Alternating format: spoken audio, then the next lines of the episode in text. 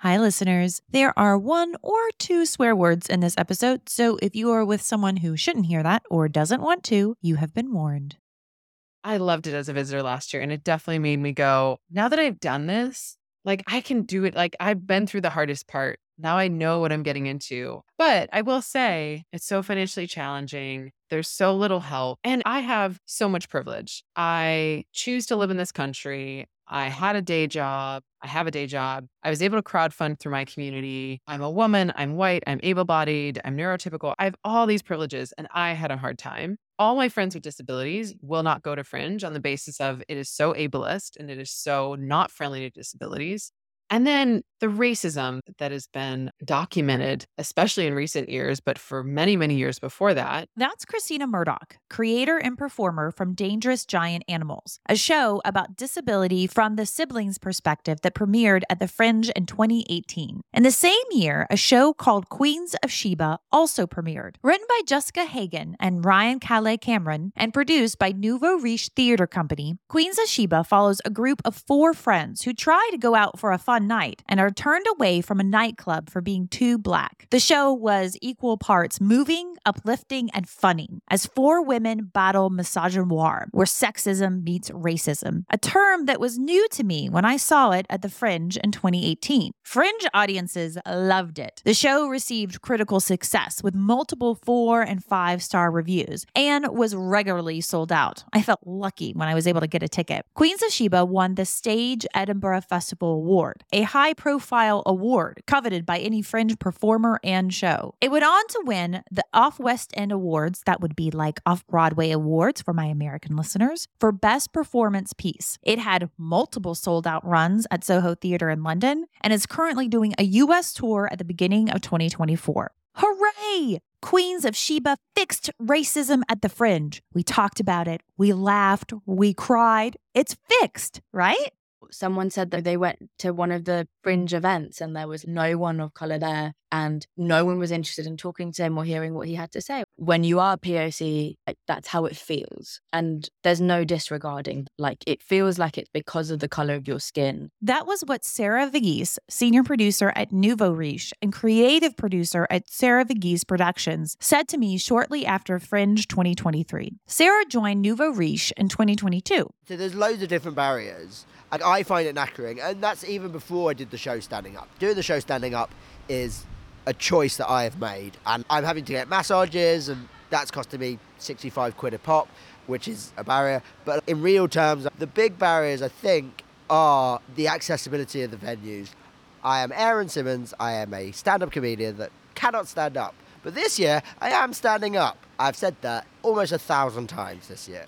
Aaron Simmons is a stand up who, in 2018, was performing his first Fringe show. He has done three Fringes since, including 2023, where I spoke to him.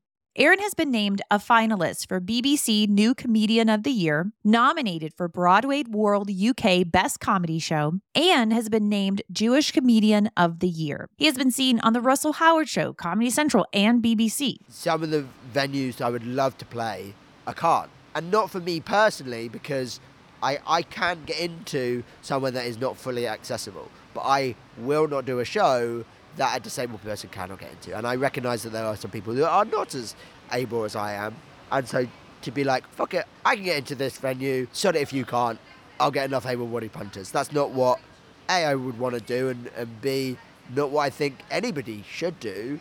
Sarah and Aaron's voices may sound familiar because you have heard from them in previous episodes. In episode one, Sarah talked about the dreams of those going to the fringe and the possibilities of the fringe. I guess you're looking at like Phoebe Waller-Bridge, right? And and Fleabag. Like that could happen. It probably won't. Not to be the Debbie Downer, but the likelihood is low, but still like there is that dream. In episode two, Aaron told us how he does two shows at the fringe to break even the size of venue that I do at the paid fringe, with the way that I do it, I can't make money because I spend money on PR, money on production, money on a director. You just can't sell enough tickets to make that money back. I do two shows a day to break even, and that's the only way that I can afford to do the festival. Through Niamh, Hannah, and everyone we have spoken to so far, we have established Fringe is hard even if everything lines up perfectly, and especially when it doesn't. But what if you are disabled in a city of hills and just over half the venues are not accessible? Or you have to deal with racism on top of the challenges of putting on a daily show? What is the fringe like for you? For this episode, we are going to hear from two artists facing those challenges and what they are doing to meet them. I'm Molly Merwin, and this is the penultimate episode of Fringe Benefits Edinburgh, a story about the Edinburgh Fringe Festival.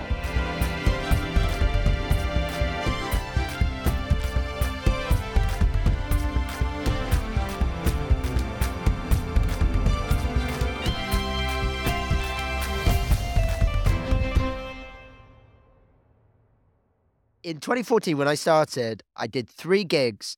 And then our last family holiday together was to come up to the Edinburgh Festival. I was already quite a big comedy nerd and I knew that people came up to the Edinburgh Festival every single year. And I, for me, it was like a real sort of stamp of approval of that's like what proper comedians do. That's what I wanted to do. Aaron Simmons has just done his show Baby Steps at the 2023 Fringe. I set myself some sort of aspirational goals of if I achieve this, I will feel like a proper comedian. And those things were to do, to be paid to do 20 minutes, to do a, a spot at the comedy store, and to do an Edinburgh run. And yeah, come 2019, I'd done all, all three of those things. That was quite a big moment. And actually, for the 2019 Edinburgh run, I, I quit my job in the July. So it was swing, sink or swim at that stage, which is tricky for a guy in a wheelchair. But yeah, it was a real sense of I'm going to go for this. And then I quit my job and I managed to do well enough in Edinburgh that I didn't have to go back to it. And then I've been a full time stand up ever since. But don't misunderstand like I did. Aaron still didn't make money on his fringe debut. I just didn't lose significant amount of money that I had to go back to the jobs. When I did my debut, I was quite lucky. I, I worked up until Edinburgh. I bankrolled myself with my with my day job, and then I paid for all the costs before Edinburgh, and then it sold well enough that it didn't cost me a couple of thousand pound extra on top of that. Aaron has cerebral palsy, which is the name for a group of lifelong conditions that affect movement and coordination. According to Scope, a disability charity in the UK, one in 400 children in the UK have cerebral palsy. The Cerebral Palsy Alliance says that 18 million people worldwide has cerebral palsy. The condition affects each person differently. Around 40 to 50% of people with cerebral palsy use a wheelchair. So, when people with this condition find themselves in a city like Edinburgh with giant hills that even an able bodied person breaks a sweat going up, what is it like for them? I mean, you mentioned the hills. That is the biggest thing. Uh, the cobble streets don't make it any easier. That's that's not great at all. I think there are a lot of things that people don't really realize until you come up to. Like I certainly didn't realize. So I'm a very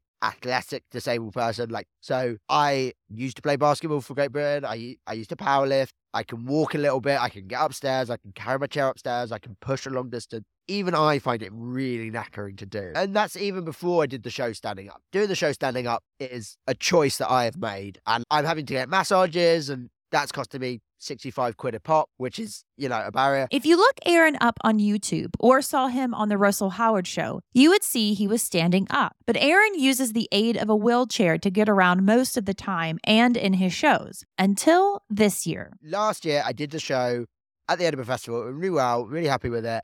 But one guy said something not very nice about it, said they didn't do a proper show and all I did was wheelchair jokes. And so I thought, fuck you, I'm going to do a proper show. I'm going to do it on my feet. And I thought that was just a funny premise of a show. And then I thought, well, let's see if I can do an hour. And, and the challenge of it was intriguing to me. And can I write an hour of jokes that don't mention a wheelchair once? So I just thought, fuck it, I want to do that.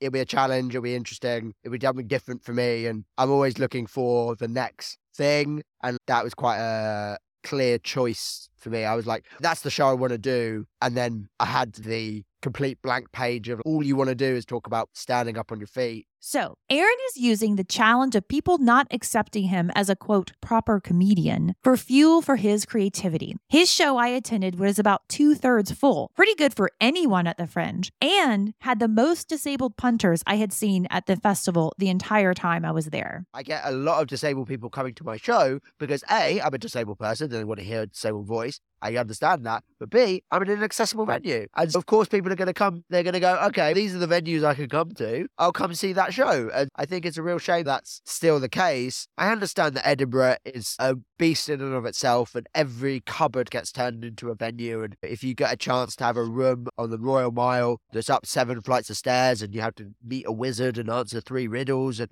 all of this kind of stuff, you're going to take it. It's one of those things that is such a cyclical thing when you try and think of disabled talent, there's not a lot of disabled talent out there, particularly on TV. People like Rosie Jones are doing fantastic stuff for disabled people, and it, and she's wonderful, and I cannot speak highly enough of her. And we need people like Rosie to show that disabled people can bloody do this because if you don't have people like Rosie showing that we can do this, people doing open mic gigs or, or doing club gigs aren't going to make their venues accessible because why would they bother? Because they can get enough able bodied acts. And so it's one of those things that becomes a cyclical nature. If you're not doing any accessible gigs, how are you going to get any disabled acts? And if you don't have any disabled acts, why would you ever make your venue accessible? And so it's just a, a vicious circle. So I think the more we make our voices heard, and the more options we have to showcase what we can do in an accessible room, the louder our voices become, the more that they, people can't ignore us, and the more generalized accessibility becomes. According to a research briefing published by the House of Commons, there are around 16 million or 25% of the population in the UK with a disability. According to the World Health Organization, 1.6 billion people worldwide have a disability. That's roughly 16%. In the UK, a disabled person is defined as someone with a physical or mental health condition or illness that has lasted longer or is expected to last 12 months or more, and whether the condition and or illness reduces their ability to carry out day-to-day activities. Disability rises with age. Mobility is the most common disability, but there is vision, hearing, memory, mental health, stamina, and social behavior, to name a few. So, when we think of these figures, how does the fringe stack up?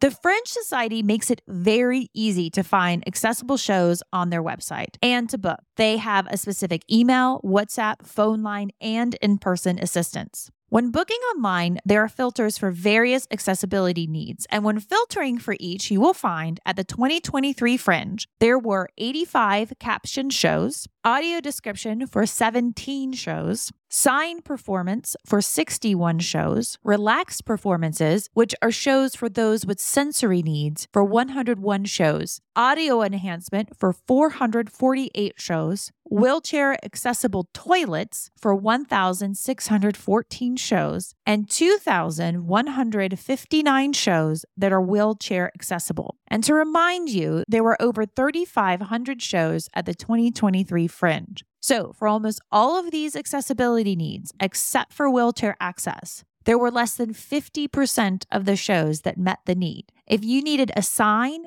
audio description, or caption show, the accessibility need was met in less than 5% of shows combined. To put that in perspective, 12 million people in the UK have some kind of hearing impairment. That's around 18% of the population that is served by less than 5% of the shows needs people to speak up and say, no, wait, I want to make sure that my venue is accessible and I want to make sure that everybody can come see the show. I understand that some people don't get that luxury of choice and, and you get offered a room and it's either yes or no. And you if you want to do Edinburgh, you have to say yes. But I think it's one of those things that eventually it would be nice if people are not punished for being like, hey, maybe I'd like to have disabled people come see the show. Maybe that's a good idea.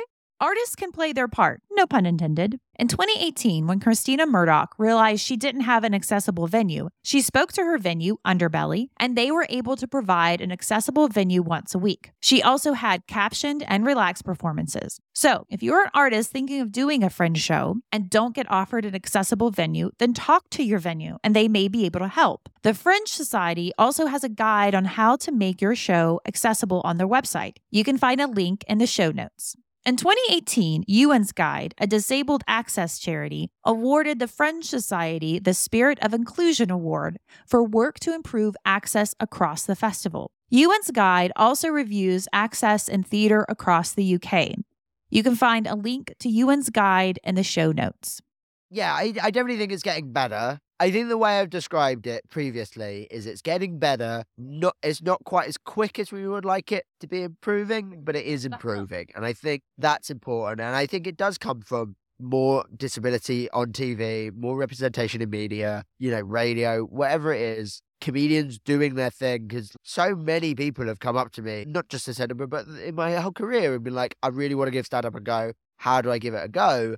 And sometimes my honest answer is that you're going to struggle because I, as I say, I'm very lucky in the fact that I can get out of my chair and I can climb up a flight of stairs and I can carry my chair up a flight of stairs. But most disabled people can't do that. And most open mic gigs need you to do that. And so it's a really difficult thing. And then it's also difficult when you consider the fact that you need to be on a stage if you're in a wheelchair because otherwise most of the people in the audience can't see you. And all of these kind of things are really difficult to sort of navigate when you're new because when you're new, you have no weight or gravitas or, or reason for anybody to say, oh, yeah, we'll make sure there's a ramp for you because there's 100 people applying for that gig. Why would a promoter go, oh, it's a person that I've never heard of?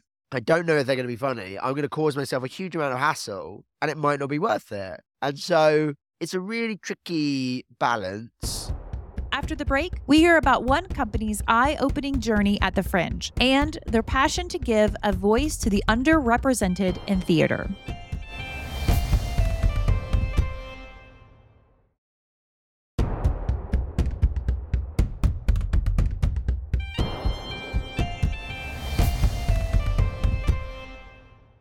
Edinburgh is a very white city. So you get there and that's the first thing that you see. And then there's like this general annoyance that the locals have to the fest towards the festival, which I get because we're loud and come for a whole month and set up camp in their city.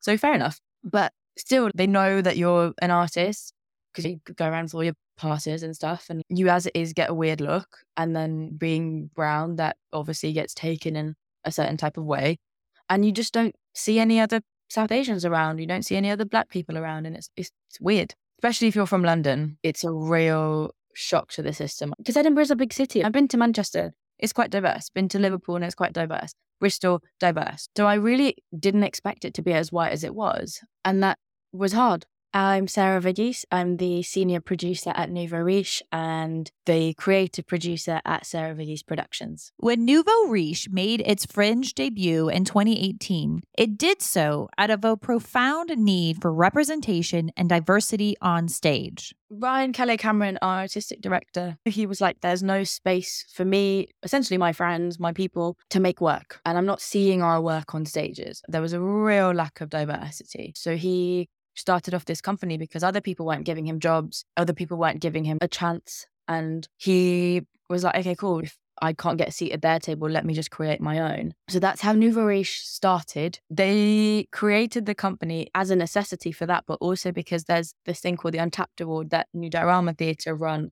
I've been running for a really long time. And they were going to apply for that with Queens of Sheba to go up to Edinburgh. And as part of that, there's one section that's if you have a company name, please put it here. And the way NDT works is they support companies and collectives. So that was born from, oh, cool, we need a company, but also this makes sense to do because no one else is allowing us in to their company. So let's create our own. And it was essentially him and his friends. And then they got the Untapped Award, went up to Edinburgh, developed Queens of Sheba. It did really well. And we have, apart from the COVID years, we've been up to Edinburgh every year since. Since their first show at the Fringe, Nouveau Riche has gone on to win awards and accolades beyond the Fringe. In 2023, they received two Olivier Award nominations, the highest honor in UK theater, for the show Black Boys Who Consider Suicide When the Hue Gets Too Heavy, which played on the West End we focus on bringing Black and global majority stories to stage, stories that haven't been told before and that depart from the traditional Western ways of storytelling. We support a lot of Black and global majority artists, most of them like putting their first show on stage or writing their first show. And I guess we sit in that middle ground of growing and upscaling what might be known as community theatre or subsidized theatre, even into like commercial landscapes. Our last show for Black Boys was hugely successful, starting at New Diorama Theatre in a small 80 seat space and then sold out there, subsequently transferred to the Royal Court, sold out there, and then transferred to West End's Apollo and sold out there. And I think obviously it's great to sell out these brilliant venues. But I think like at the core of our work is bringing our audiences to the theatre and making sure that they feel safe and heard and welcomed and like it's their space. So we turn any space we're in into our space so that our communities feel welcome. I asked Sarah how and what they do to make their communities feel welcomed. So the best example, the one I liked the most is at NDT. NDT is New Diorama Theater. They allowed us to get Kay Rufai in, who does this project called the Smiling Boys Project, and he goes into these school, like state schools, who have a majority black boys, and um, takes them through this workshop. It all surrounds happiness and what makes you smile, but like he uses photography because that's his medium, and then the whole thing ends with this exhibition of all the boys, and he takes pictures of them smiling. So he very kindly lent us some of the photos, and we hung them up all around the theatre we had a party night where we had like a DJ come in and all Nouveau shows. Whenever we have a press night or a party night, we get a DJ in and it's always like the best party.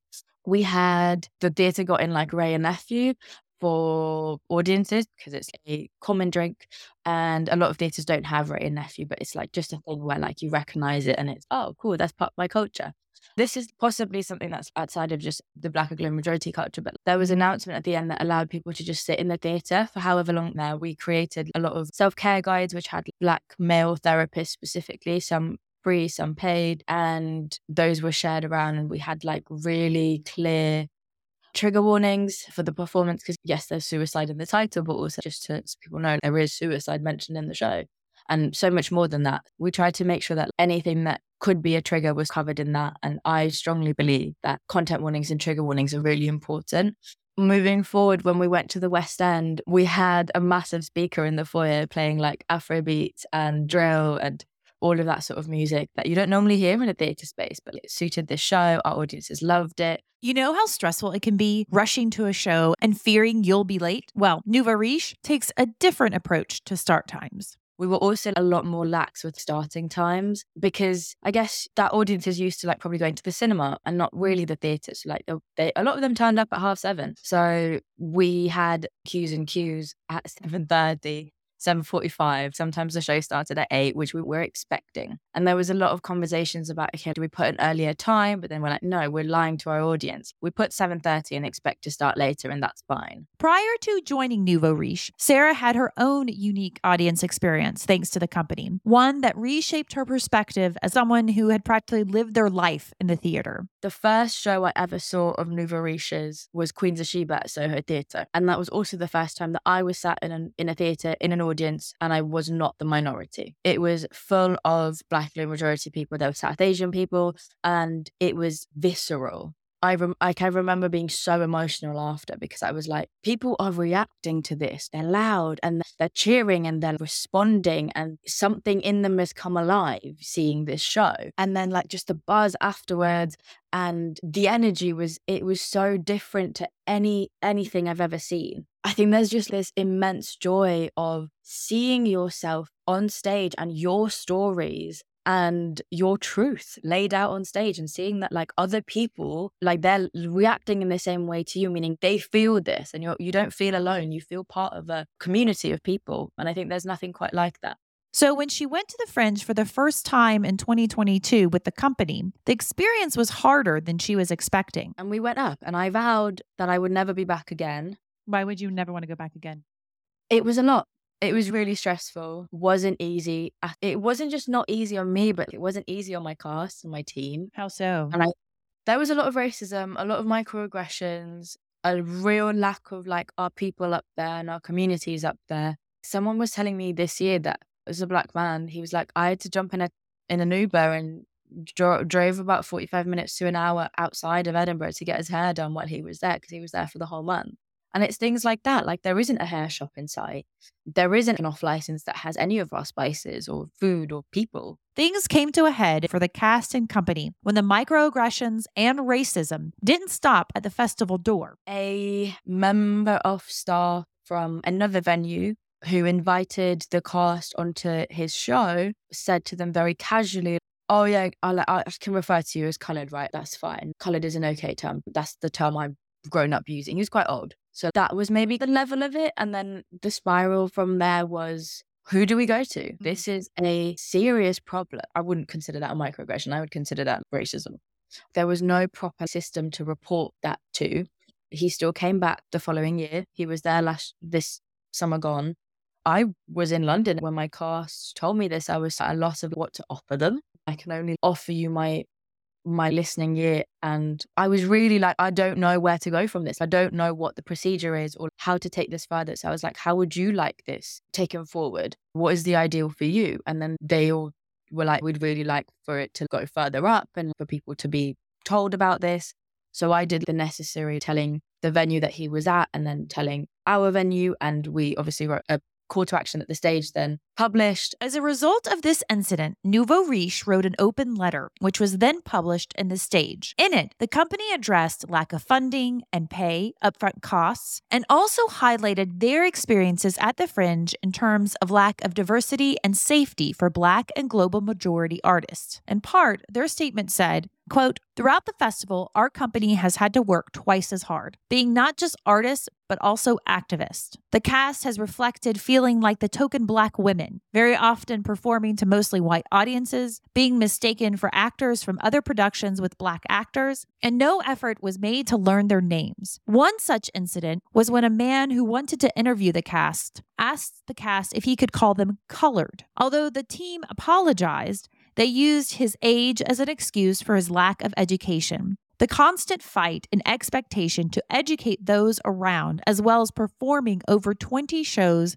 has taken a toll on the team. This has been disheartening for our cast, which has tarnished their first experience of Edinburgh Fringe. On the Edinburgh Fringe website, it says, quote, anyone who has a story to tell and a venue to perform in can put on a show here. This quote truly sums up the essence of the festival. There is no limitation to what graces the fringe stages. However, we, artists of color, like many marginalized groups, struggle to find truth in this statement. This does not truly reflect the struggle and the financial strain for artists of color and working class artists to produce a show at the Edinburgh Fringe. End quote. The full statement can be found on the stage's website and will be linked in the show notes of this episode. In 2023, the Fringe Society approached Nouveau Riche to be anti racist consultants for the festival. The, the Fringe is an incredibly diverse place in lots of different ways, but Edinburgh itself is not necessarily reflective of that. So the disconnect between the artist and the audience can sometimes feel quite stark. And we get artists that talk to us about not seeing themselves in their own audience, and that's got to be challenging at times. I'm Lindsay Jackson, and I am the Deputy Chief Executive of the Edinburgh Festival Fringe Society. Priority with Nouveau Riche is to acknowledge that we can't just broadcast to an entire community of people and expect them to engage, that we need to have an active conversation. So Nouveau Riche's job really is, in my understanding of it, is to help make sure that those conversations are taking place. And we don't want to just hear from Nouveau Riche. We want Nouveau Riche to bring others to the table so people can talk about their lived experience and can share their own experience. And there's a lot of work to do there. And I think a lot of the work that needs to be done is actually about helping artists and audience find one another. But there's a lot to do generally in that area. And the same goes for disabled artists. As part of the partnership, Sarah has been engaging with Black and global majority artists, gathering their personal stories and experiences. It was really hard emotionally because I was obviously chatting to people, a lot of global majority people about their experiences. And it was hard because I had people being like, I had four people in my show yesterday. Or someone said that they went to one of the fringe events and there was like no one of color there and no one was interested in talking to him or hearing what he had to say. Or someone was like, had no reviewers in, even though I've invited people. And you put aside whether the art is good or not, even things that get one star reviews, two star reviews, like they get audiences in. So yeah, it was like really an emotional toll to obviously I was producing my own shows and supporting the Untapped shows and then also doing this. I think it's really important. I told Sarah a lot of shows try to get reviewers in and don't. What's the difference? I think it maybe isn't that in isolation. It's that there are very few reviewers of color, like global majority reviewers, as it is in the theatre industry, but even fewer that go up to fringe because of the cost.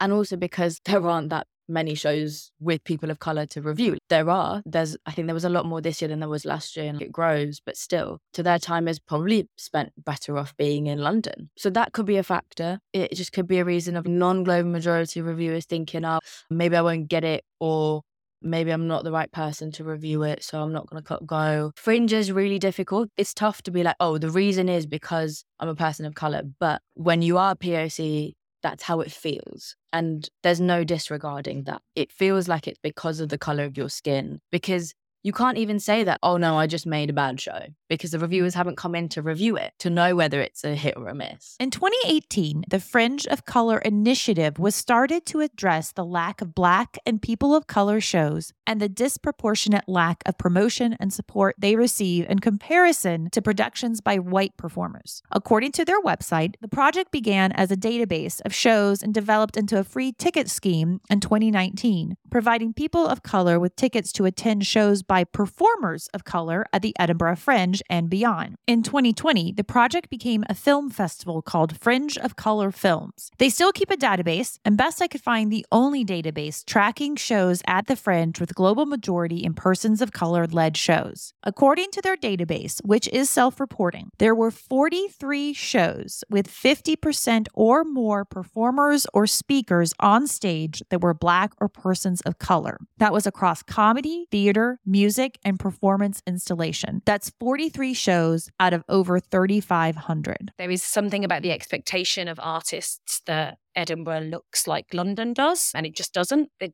there just isn't that the communities we have a, an enormous Chinese community, but actually we have a very small African and Afro Caribbean community in Scotland more broadly, but in Edinburgh specifically. Edinburgh is the most diverse it ever is during the festival, and you see that with certainly within the artists. So what we don't capture is any useful demographic data from our artists, largely because there isn't a point at which to do that. Everybody thinks registration, but the way that registration works it's quite often not the artist doing that work for them. And we don't want to get in the way of ultimately the objective of getting your show registered. So we've got some work to do in trying to capture meaningful demographic data because people ask this question through lots of different lenses. What's the female representation? What's the non binary? What's the LGBTQ? We were definitely lacking that information. Looking at the data in a broader context, according to a research briefing by the House of Commons, 16% of the UK population is from an ethnic minority. Various studies have this figure rising to around 27% by 2051. A study published in 2021 by Arts Council England showed that 93% of national portfolio organization audiences are white. National portfolio organizations are nearly a thousand arts organizations and theaters that receive funding from the Arts Council. Arts Council England did emphasize when this was published that the data was gathered during the pandemic, so it affected how the evidence was gathered, but added that more work needed to be done. I tried to find a more recent study, but couldn't. Considering how the current demographics are and how the UK is expected to get more diverse, are UK theaters and organizations missing out on a large number of potential audience members and potential stories being shown on stage? In my conversation with Sarah, we actually didn't talk about the fringe specifically for a while. We mostly talked about theater, some of the unspoken rules, some norms that need a middle ground, and making it more accessible and approachable in general. The first time you go to the theater it could be when you're five or when you're 55. So, how are you supposed to know what to expect, especially if you come from a family or a community that doesn't often go to the theater? There's all these rules that we have when we go to the theater, and you just don't know them if you don't know. And I think it's like any event, like going to the football, there's a set of rules and expectations. Going to a museum, going to a concert or a festival, there is like a like a ritual to all of these events that you follow and there's a way of an order of things that might happen and the things that might be available and the things that you are allowed to bring in or not bring in. And i think it's making that clear and really transparent like okay cool like there might be songs in this but don't sing along or there'll be a time for you to sing along if that's the rule. And i think there are like different types of theatre people. Some are very old school of you must come dressed in a certain way and you must be quiet throughout the whole show and you cannot leave and you cannot re-enter and you must not be on your phone whatsoever. But then there is also this middle ground. I was very much oh my God, do not use your phone in the theatre. And then I was dog sitting and the whole time I was like, I just want to see if there's any messages. And if you've got kids or you're a carer, obviously if you're going to pick up a phone call, don't but if it's something small and quiet, is that okay? And is it too much to ask for other audience members to understand that everyone has very normal things happen to them while they're in the theater? Oh, this really annoyed me. I was seeing Dear England at the National and I had gone to the toilet before the show, still needed to go to the toilet halfway through the first act, waited until the transition. I was like so quiet, bent down, etc. And some man still had the audacity to be like, oh, really? Now? Really? And I was like, I'm allowed to leave. I spent majority of my life in theatres, empty theatres, full theatres, tech, tours, everything. I still felt so uncomfortable. It made me feel a certain way and it spoilt my experience. It made me feel excluded, really and truly. The front of house staff were lovely. They were like, oh, are you okay? I was like, yeah, I just really need a wee. And then they showed me where I could go back and stand until the interval and all of that kind of stuff. It's a very normal thing to need to go to the toilet. People do it in cinema all the time and it's so fine. It's a very normal thing to be triggered by something and want to leave. And I think that's fine. And I think as theatre gets more bold and is taking more risks, you can't be shitty to people if they want to leave because you don't know what they're going through, whether, you know, they're having a real visceral reaction to the stuff on stage. And theatre should be bold and risky, but yes, we have a duty of care to our audience at the same time. When it comes to the fringe, Sarah hopes her and Nouveau Riche's experiences can help others who are looking to come. Part of the, the Fringe Society partnership that we're doing is we want people to just be aware of and know what to expect at the very least. I think that's a knowledge share that we can do because of our experiences at Fringe previously, that we can just be like, this is what to expect. This is how we protect our artists. Just think about how you can, how you're protecting and like the well-being and mental health of your artist, what you're putting in place. We are not the be all and end all of the global majority theatre makers. So I'm definitely doing a lot of feedback sessions with people to hear wider thoughts. I'm not black, so I can't speak for that community. And also, like, I'm not East Asian, I can't speak for that community. And there's a huge East Asian theatre making community that goes up to Fringe. So definitely speaking to shows and groups of people, like getting like actors together, producers and directors and that kind of stuff, and people from different global majority communities to hear their thoughts and their feedback on what works. Like I've got an idea of a plan of action for next year that I'm hoping we can put in place. Small things, like nothing massive. I think there's like a structural thing that needs to change, which we have no control over. But if we can put little things in place, then I'm all for it. So, considering all this microaggression, racism, and lack of reviewers, why would Black and global majority artists want to keep coming or try to come to the Fringe in the future? I think Fringe has the unique ability to grow your work off the back of quite a few shows that either I was supporting or working on there's been relationships developed. And I know every time I've gone to Fringe, I've met like the most wonderful people. I've fostered new relationships and friendships. And gone on to work with people or they've given me work or I've hired them or built a relationship with a venue in a regional theatre that I probably wouldn't have done outside of Fringe because I live in London. Those benefits are unique to Fringe. And I guess that's why I keep going back. And yeah, I wouldn't deter the global majority of people from going. I think if you can afford it, go. It's it is the, the biggest opportunity for a theatre person. It's especially if you're early to mid career. I think it's brilliant. It goes along with the other reason Aaron told me why he goes to the Fringe. You might remember in episode two, Aaron said while he might have one crazy month during the Fringe, Fringe allows him to have 11 nice months. I think the other thing about Fringe that I don't think is widely talked about is the fact that it's such a good yardstick for measuring your own growth as a person, like professionally, personally, emotionally, mentally, all of that stuff. You're tested to such an extent that this year I can see a real marked difference between how I interact with myself compared to last year, compared to this year.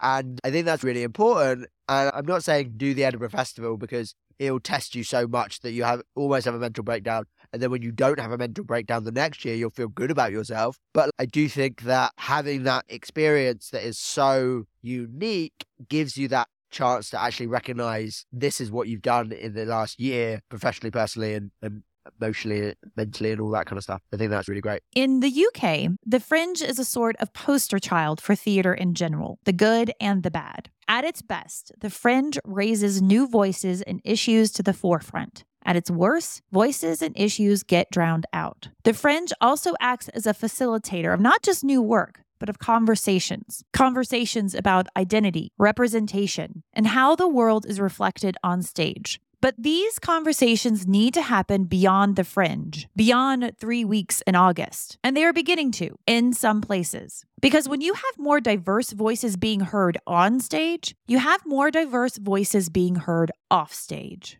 I think the the biggest improvement I would say would be the generalized appreciation of diversity. And I think that's a really important thing to remember is that yes, there are still the odd bill where it is, or maybe more than the odd bill, but there are still bills on the comedy circuit where it's four straight cis white men. And you know what? There probably will always be some of them going around. I personally don't like that. I don't like it when I am the only bit of diversity on the bill. And I think from an audience perspective, even if I'm going to see a show, I don't want to see four of the same comic do four of the same jokes for 20 minutes. So it is one of those things that, generally speaking, I think more and more people recognize that diversity is a good thing and it's not about quotas anymore and it's not about just appearing to look woke and all of that bullshit. But it's just that the comedy shows are better when you have people from different voices and different experiences telling you about their lives. Next time on the final episode of Fringe Benefits Edinburgh. I feel like I don't have anything left to give to 2023, and I'm like very ready for it to be Christmas and just go home for a week and then start afresh in the new year. As stress levels increase, it becomes more difficult to find and trust your instinct, and you make decisions that when you look back on, you think, I maybe would have made different choices. Fringe Benefits Edinburgh was written, produced, edited, and hosted by me, Molly Merwin. Script consultant Tom Noonan. Original music by Colette Jonas supporting producer Alex Merwin. If you liked this episode, please like and follow or subscribe wherever you listen so you know when new episodes come out. And maybe give us a five star rating. It helps continue podcasts like these. Thanks.